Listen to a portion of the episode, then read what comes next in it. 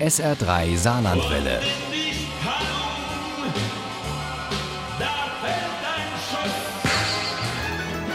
Der Krimi-Tipp. Viele Krimi-Fans, die haben ja so ihre Lieblingsautoren. Und bei meiner Kollegin Simone Mirhashemi leuchten die Augen, wenn ein neuer Jan Kostin Wagner-Krimi erscheint. Jan Kostin Wagner schreibt Bücher um den finnischen Kommissar Kimmo Joenta. Und die sind teilweise wirklich mehr Roman als Krimi, aber immer spannend. Und wir stellen Ihnen heute seinen neuen Kriminalroman vor. Sakari lernt, durch Wände zu gehen. Turku, eine Stadt in Finnland. Auf dem Marktplatz dieser Stadt steigt ein junger Mann in einen Springbrunnen. Sakari. Er ist nackt und macht einen verwirrten Eindruck. Und er hat ein Messer bei sich. Die Polizei wird herbeigerufen. Petri Grönholm ist einer der Polizisten. Er geht zu Sakari, dem nackten Mann mit dem Messer, in den Brunnen. Es passiert, was passieren muss. Messer weg, jetzt!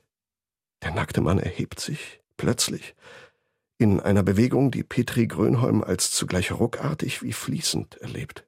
Dann ist er nur noch einen Augenblick weit entfernt und der Augenblick steht still. Dann beginnt die Zeit wieder zu laufen.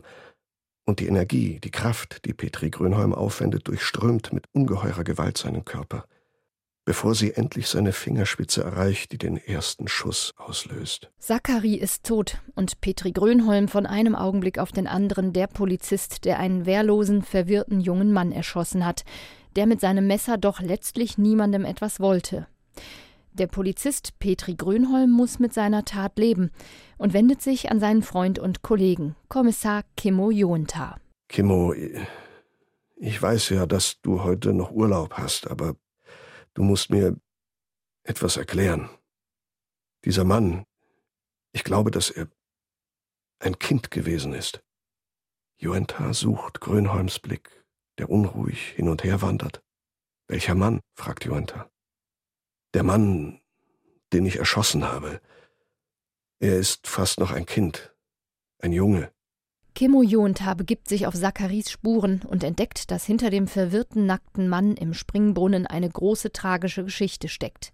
Zachary, der in einer betreuten WG gewohnt hat, weil ein Schicksalsschlag ihn vor einigen Jahren aus dem Hier und Jetzt gekegelt hat und er seitdem nur noch ein Schatten seiner selbst ist.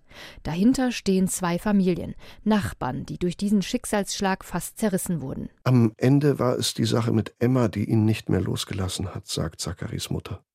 Er konnte das nicht zuordnen. Sie ist so beherrscht, denkt Joanta, so traurig und so beherrscht, weil es anders nicht zu ertragen ist. Er sieht die Flamme. Es ist eine Flamme. Es ist nicht die Sonne, die brennt, sondern Feuer. Der weiße Vorhang färbt sich ein, weiß wird schwarz, und Joanta steht auf und läuft. Ein Feuer, der tote Zachary, ein verschwundenes Kind, eine Mutter, die nicht weiß, wohin mit ihrem Schmerz, ein Polizist, der getötet hat. Und mittendrin Kommissar Kimmo Jonta, der versucht, aus den losen Fäden eine Geschichte zu spinnen.